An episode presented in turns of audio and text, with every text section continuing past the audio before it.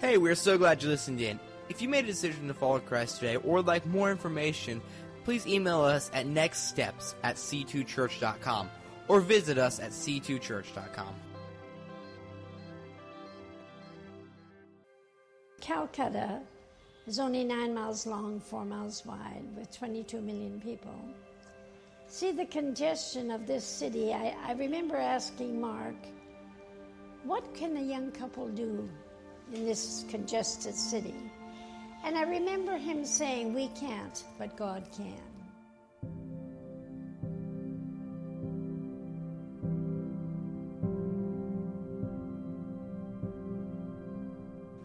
And we started in a tent, bare piece of ground.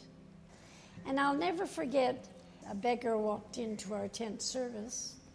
And in the middle of Mark's message, he screamed out these words Preacher, feed our bellies, and then try to tell us there's a God in heaven that loves us.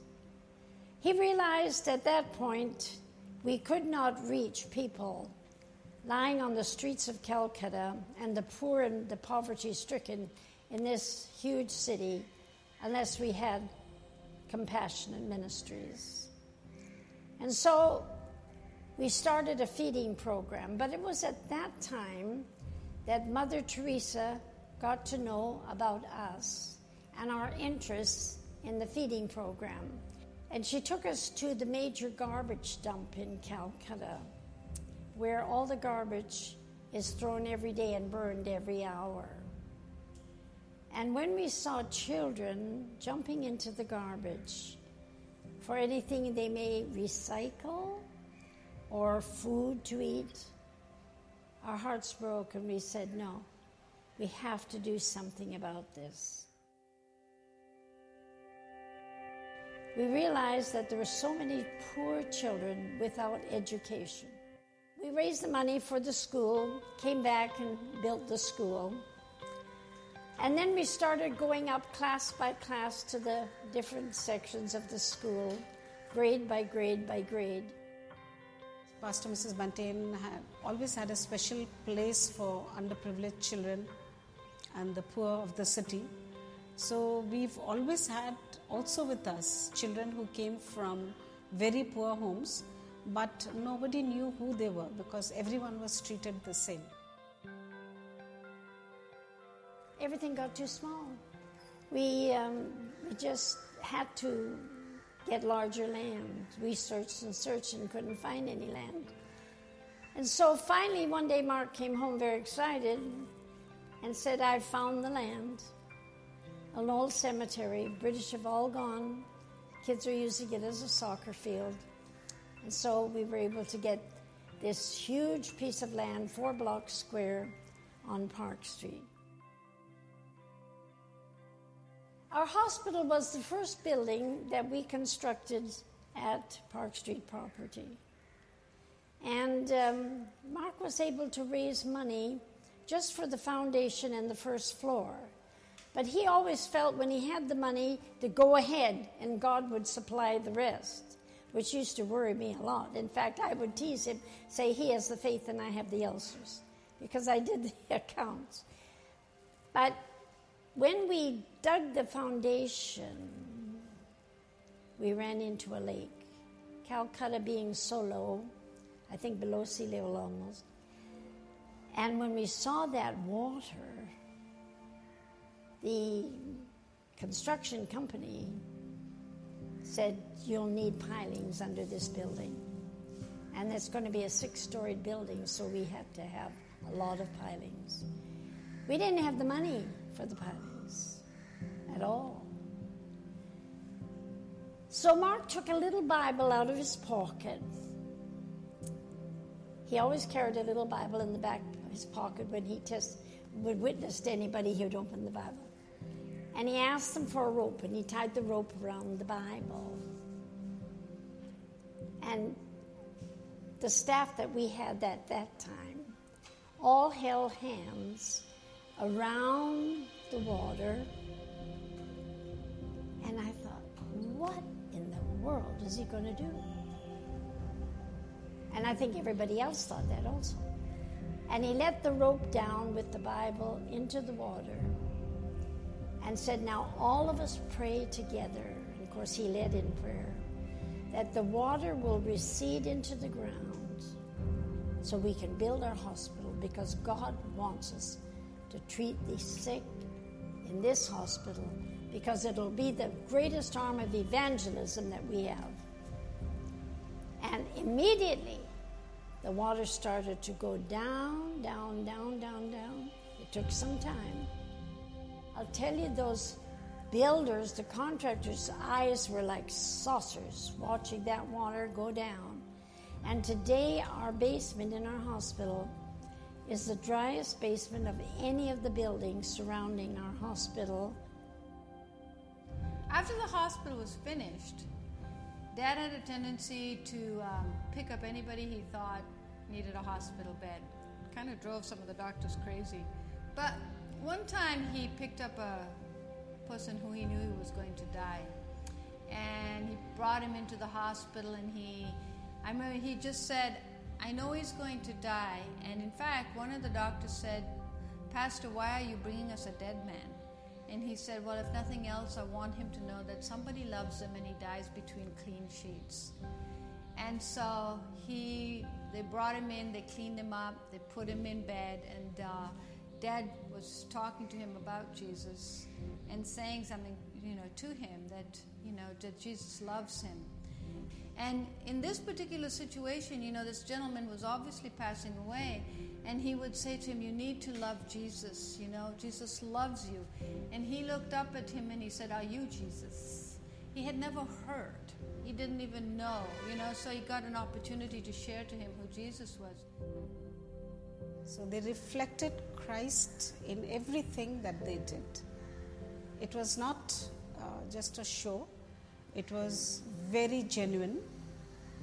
And uh, the compassion, the genuine love that they had for people was so outstanding uh, that I used to um, often tell them, you know, that I have not seen Jesus, but I have, I can tell you, I have definitely seen him in your lives.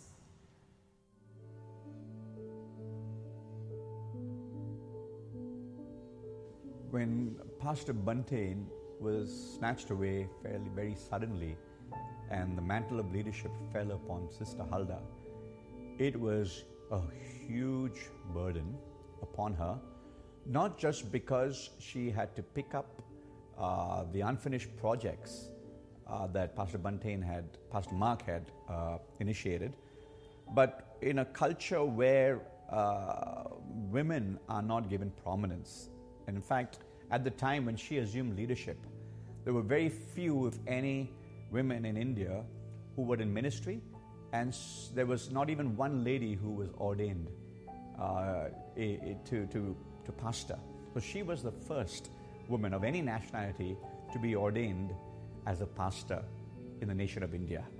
And so it was quite an uphill challenge for her. But with time, as people began to see the anointing of God upon her life and the effectiveness of the way God used her, people began to accept her leadership. And Huldah Buntain has been the backbone of all of this work. Uh, Mark Buntain passed away in 1989, and the world around us thought that the work would collapse and would stop. And took a woman of God, a lady, who took one day at a time and has perhaps achieved much more in the last 15 20 years than has been achieved in the previous uh, stint. And today we talk about 200 plus schools or 700 churches. I, I, think this has been done because of relentless pursuit of Huldah Buntain, who's been able to really walk the road and keep still walking the road on behalf of the mission. And so, you know, I look back 58 years and I think there was a time when a group of ministers came through here from Manila. They had held a big crusade in Manila. They took us out for dinner, told us how foolish we were to remain in Calcutta. They said, You know, you were promising a young evangelists in your country, and you're here in this dirty, filthy city. I mean, you're just burying yourself in this city and you'll never be heard of again. I can remember those words so distinctly. You'll never be heard of again. And going home, I said to Mark, Do you think that they're right? And I remember him saying, Who brought us here? And I said, Well, God brought us here. And he said, Well, we'll leave when God tells us to.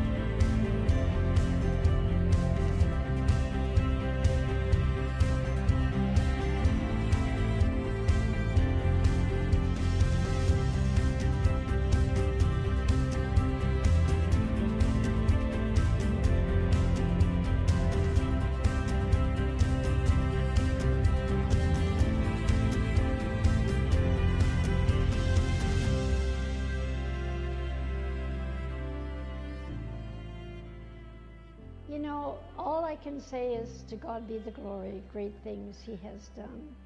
Not a tribute to us, but I think it was God's plan that we come at that time.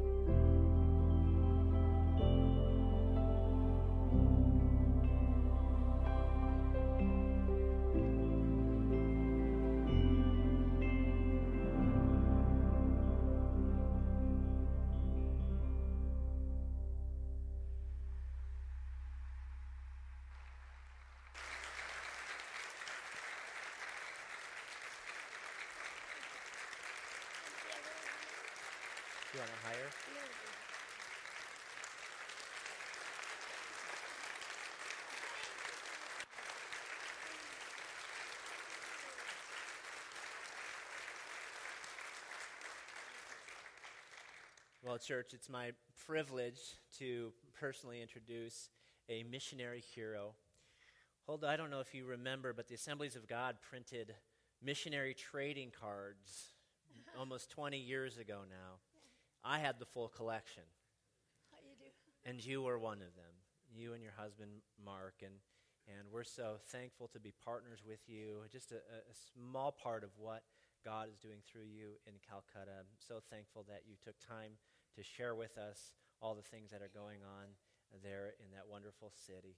And so I, I think you felt the warm welcome from our church who dearly loves you. And so we look forward to hearing from you this morning. Yes, thank you. Thank you very much.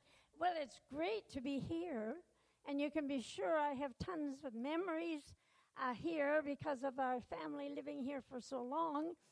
And I bring greetings from them too. The last thing Bonnie said yesterday was, please tell them, uh, give them my greetings. she would have, excuse me, she would have come with me, but on Wednesday, excuse me, I'm traveling so much in the different temperatures affecting my throat. Uh, she told me, be sure to tell them. I would have loved to come with you, but on Wednesday she's leaving for New York. Uh, she has a project too, and you're marching today uh, for trafficking, and that is her project in Calcutta. In June, the Hope House will be opened for prostitute children, children of prostitute mothers, and she is working on that project. So she's going to New York and she has a big service there. Now, I don't know how much you know about India, but India is now the largest democracy in the world and has over a billion people and soon will be larger than China. Now, India uh, has improved tremendously in technology, but I don't have to tell you that, do I? Anything goes wrong with your computer and you pick up the phones, many times you talk to India. But India is a complex country because of the caste system. Now you ask, what is a caste? A child's destiny is determined before they're even born. I remember when we opened our first school, they said you can't educate a low caste child They don't have the mental ability to learn. But aren't you glad this morning that God is no respecter of persons? I walk into our hospital today. I pointed out to the pastor, the director of our nursing our hospital that you saw on the screen this morning is a sponsored child. Children that nobody cared for. Doctors, nurses, teachers, pastors. And it's thrilling for me to see these generations pass. Now we're in the fourth generation, and we see what God has done in so many families. But what to tell you about Calcutta this morning? Nine miles long, four miles wide, with 22 million people. Visitors that come to see us say wall to wall people, and that is certainly true.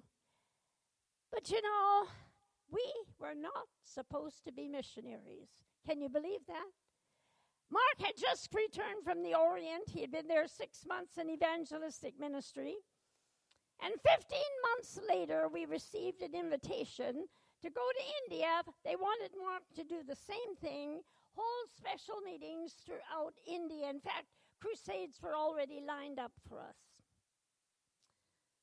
I'll never forget day before we boarded the ship. You know, in those days, missionaries took ships. It took us uh, three ships and two months to get to Calcutta.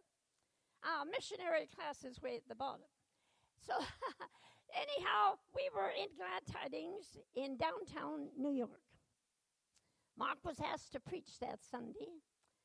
And I'll never forget, the pastor's wife was asked to close in prayer. She came forward and she asked me to come forward, stand beside Mark. She put her hand on both our shoulders. She prayed a very strange prayer. She said, God, make this couple a blessing to India for years to come. Going home, I said to Mark, What does she mean, years to come? We're only going for one year, aren't we? But you know, God had plans for our lives that we did not know. We started in a tent, as you saw on the screen this morning. Then the monsoon rains came. We couldn't stay in the tent any longer. Moved to an upstairs hall. They laughed at us. They said, There's a nightclub underneath, hell downstairs, and heaven upstairs. Then it was time to build a church. No church had been built in Calcutta in a hundred years. And uh, there was no property available. But I'll never forget, and those of you that knew Mark in the early days here, when God told him something, nothing changed his mind. and he came home and he said, I found the land. I said, Where? On the main street of Calcutta. I said, Impossible. We've searched the main streets. No, he said, it's an old cemetery. I said, A what? An old cemetery? Oh, yes, he said, four blocks square. British have all gone. Kids are using it as a soccer field. I said, Mark, the burial board will not give you a cemetery to build a church and a hospital. He said, No, they won't, but God will. And he did.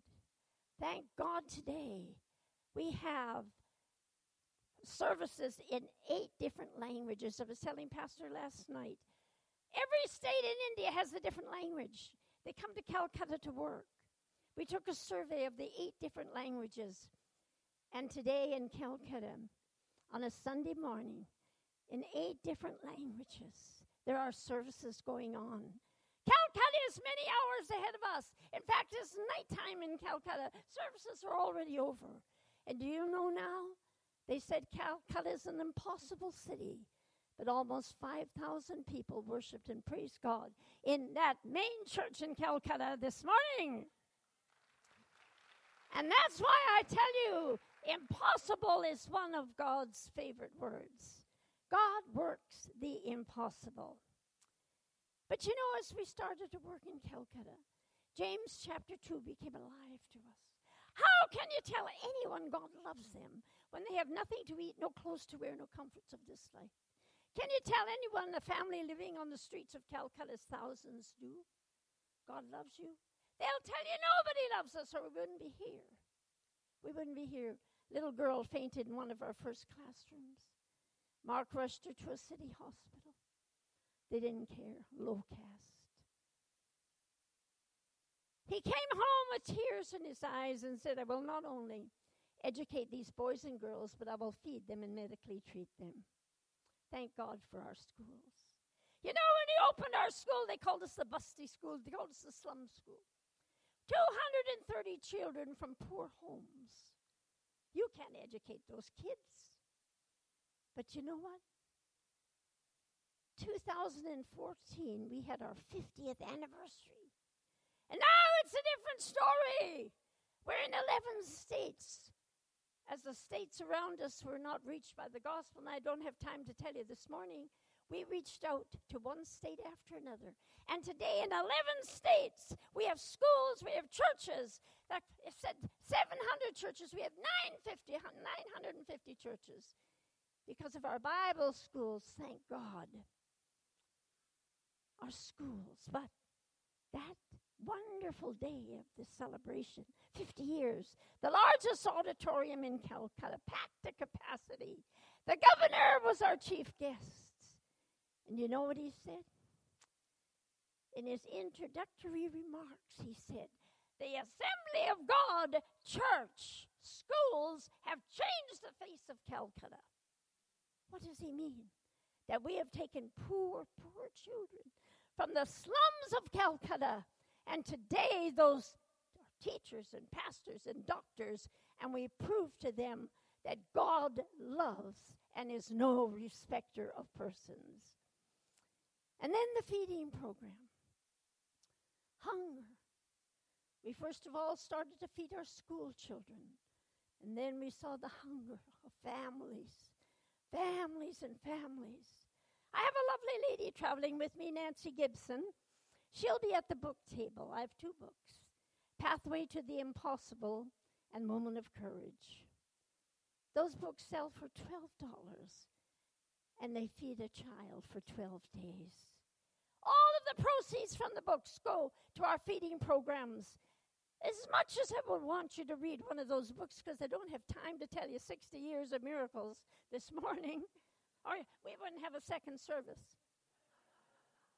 But you know, you read the book, it'll inspire you to believe God is a God of the impossible. Because everything in Calcutta seemed impossible. But God was the one that moved, and we were successful in building these wonderful uh, schools, hospitals, and clinics. And then our hospital. I can't tell you what an arm of evangelism it is. Five chaplains going from bed to bed every day, every single day. People, as you saw Bonnie said on the screen this morning, nobody cared for them. Put between clean sheets. Tell them that God loves them. And one of the newest projects we have are clinics in the rural areas around Calcutta. In areas and villages where we couldn't build churches or couldn't build schools, they welcomed a clinic. And when we get the favor of the villagers, you know what? The doctor's table becomes the pastor's pulpit, and we have church. I walked into the hospital one day cleft palates. One out of every 700 children are born because of malnutrition with the most terrible looking face you've ever seen. I saw a mother sitting with her child, crying. Pulled up a chair, sat beside her. And all she did was this.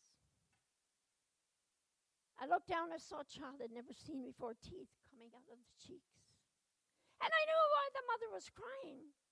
Because in their reincarnation Hindu belief, they believe that the generation goes from generation to generation to generation. And in the village, she couldn't even go to the well with her, the other ladies for water because her family is cursed. But hope.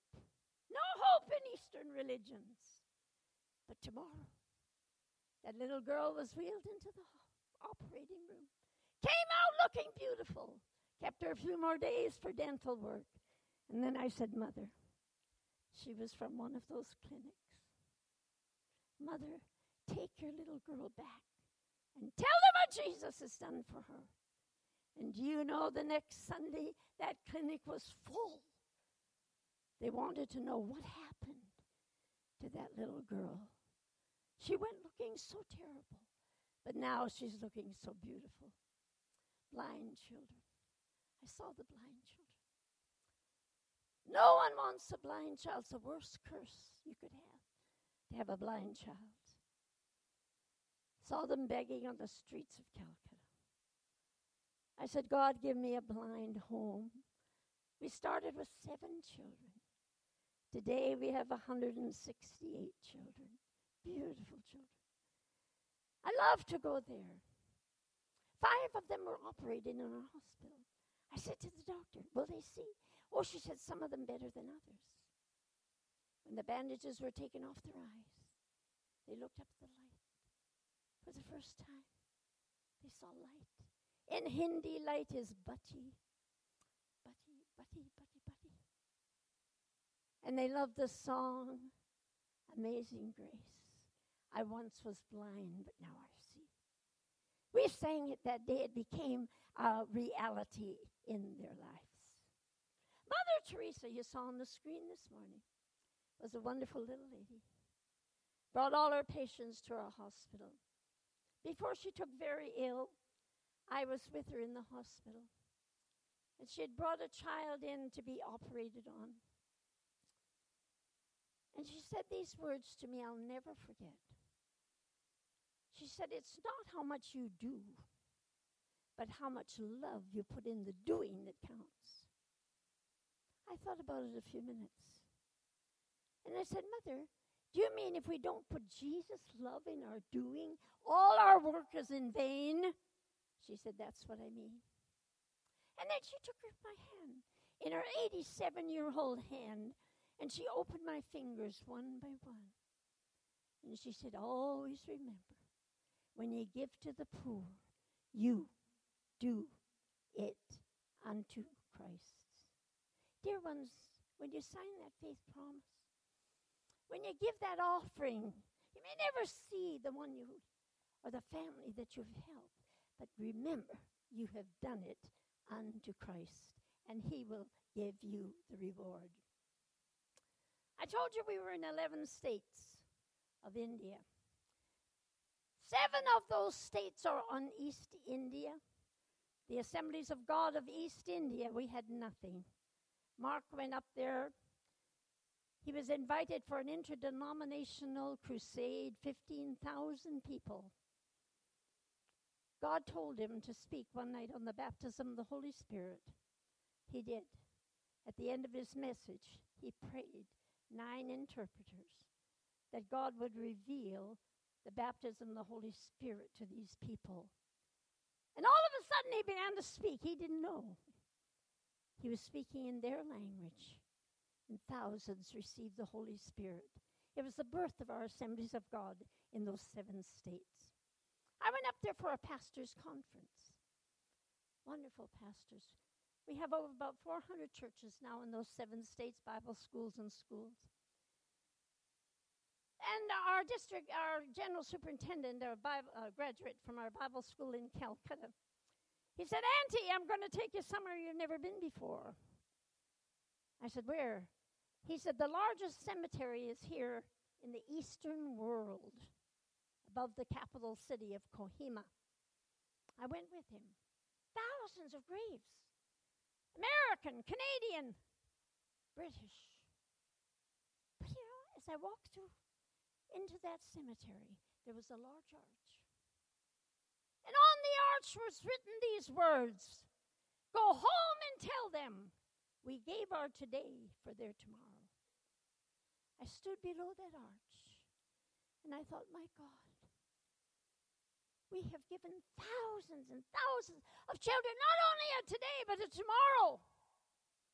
And then I thought of a grave in Calcutta. Mark died so suddenly, overnight. The custom is you stand by the grave, shovel by shovel, until it is full. And I said, God, I can't understand this.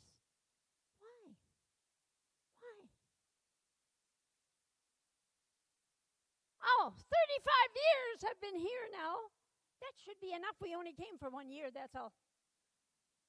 Have you ever argued with God? I did. But I'll always be thankful our worship team started to sing that beautiful song, Love So Amazing, So Divine, demands my life, my soul, my all. I said, God, if you help me, I will stay. These past 26 years, almost 27 now, I can't tell you the growth of our ministries in the 11 states.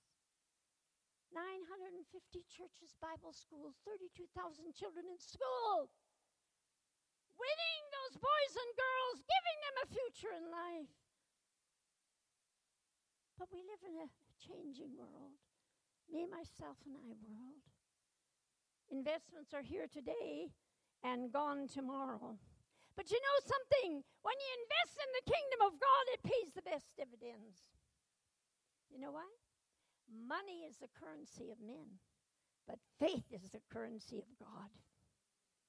When you give to God, God multiplies and blesses you and your family. Sometimes, you know, I'm often on television, they ask me, What is your greatest accomplishment in the years you've been in Calcutta? And I say unhesitatingly, investment in lives. Investment in lives. I traveled so much, I had something wrong with my ear. Got to the hospital, told the nurse I need to see an ENT specialist. I went to see him the next day with the nurse. Knocked on the door. Dr. Bhattacharya, I want you to meet the president of our mission. I'll never forget that day. He got up from his chair, and I noticed he had tears in his eyes. He said, Auntie, I don't have to meet you. I met you when I was seven years of age. My father brought my brother and I to you for education. We were so poor, the poor called us poor. No shoes on our feet. And I looked at him. I said, Tell me, he said, Don't you remember, Auntie? I was a president or the captain of the school. Oh, then I remembered. I said, Are you Shubash? He said, Yes, ma'am. I said, Tell me, Shubash. He said, When I left the school, I got a scholarship to medical school. I prayed, God help me to go back and treat the poor in the hospital. I said, Shubash, there are children lined up for you to treat today. Do you ever think of yourself when you treat those children? Ah, every day, Auntie, every day. Sat on the platform in Calcutta just a few weeks ago. Oh, our senior pastor was late on Saturday night. He had been at a conference. Our senior associate pastor was asked to preach that morning. I did not see in the senior associate pastor. I saw a 12 year old boy brought to me from one of the villages around Calcutta with his little brother and his two sisters. Mother and father both died of tuberculosis. Both. Didn't have money to bury their parents. That little boy looked up in my face and he said, We've got nobody now, we're orphans. Put my arm around those poor children.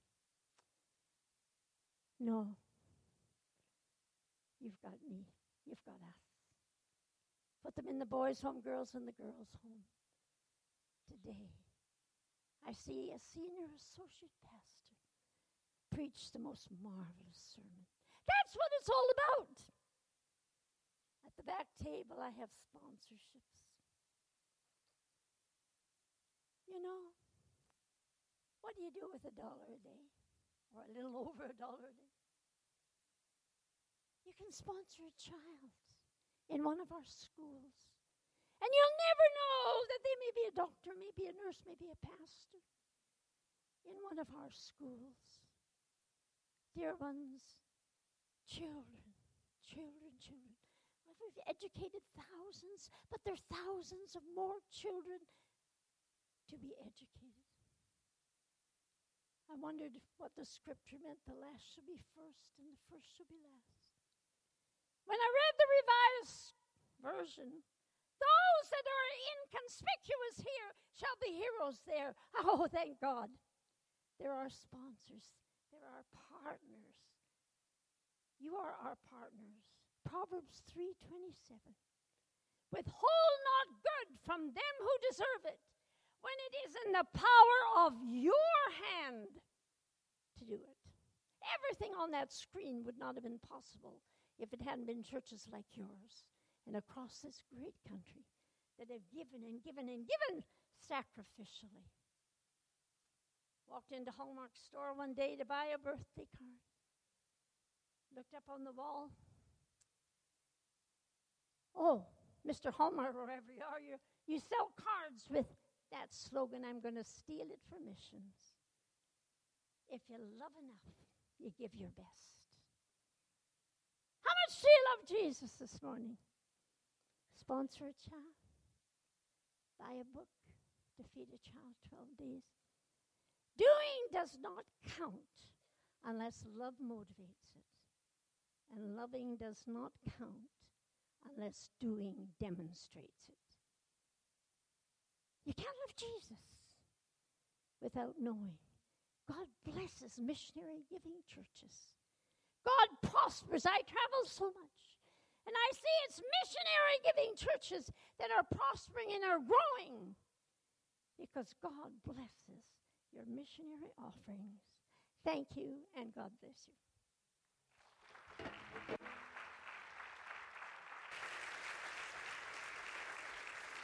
Hold on one, one second. I want you to join me up here. What, what you say is true.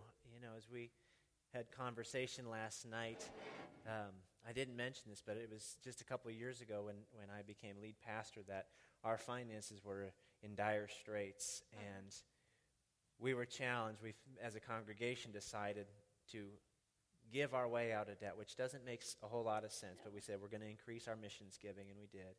And we begin to see God Yes. work Absolutely. in ways that we could not have. Yes.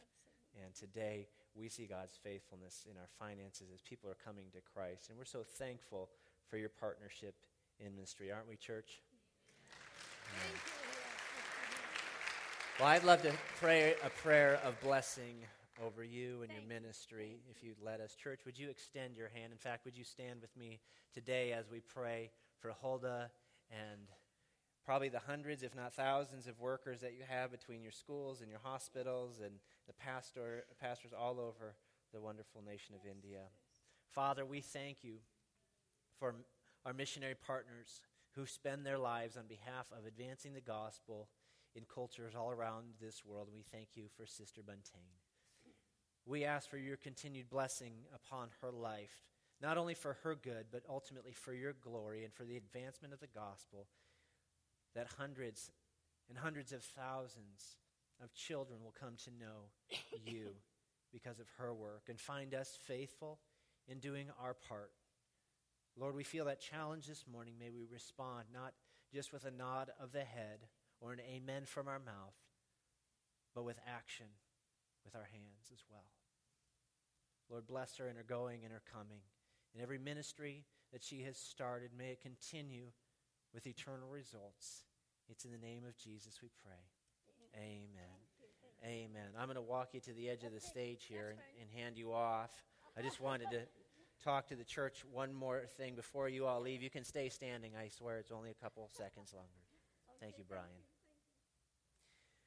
Church, Holden mentioned it earlier. When you give your faith promises on a Sunday morning, we talk about our, uh, the Lord's tithes and the missionary offerings or faith promises. It goes to support ministries like Huldah all around this world. And so, if you haven't taken that step of faith to make a faith promise, you can do so online. You can find our missions page and make that faith promise. You can do it monthly, or if you want to set a goal and, and reach it by the end of the year, that's that's fine. If, I encourage you on your way out, be generous in your giving. Even if you don't read a book, buy a book. Buy seven books, read them all.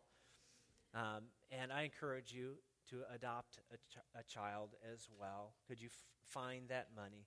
I-, was just thinking, what have I wasted my money on this week that, that I could have spent towards adopting one of those children? I just want to lay that challenge before you once again. You're such a generous church, and Darcy and I are so privileged to be part of that. We look forward to seeing you this afternoon at the Freedom Walk. God bless you. Hey, we're so glad you listened in. If you made a decision to follow Christ today or would like more information, please email us at nextsteps at c2church.com or visit us at c2church.com.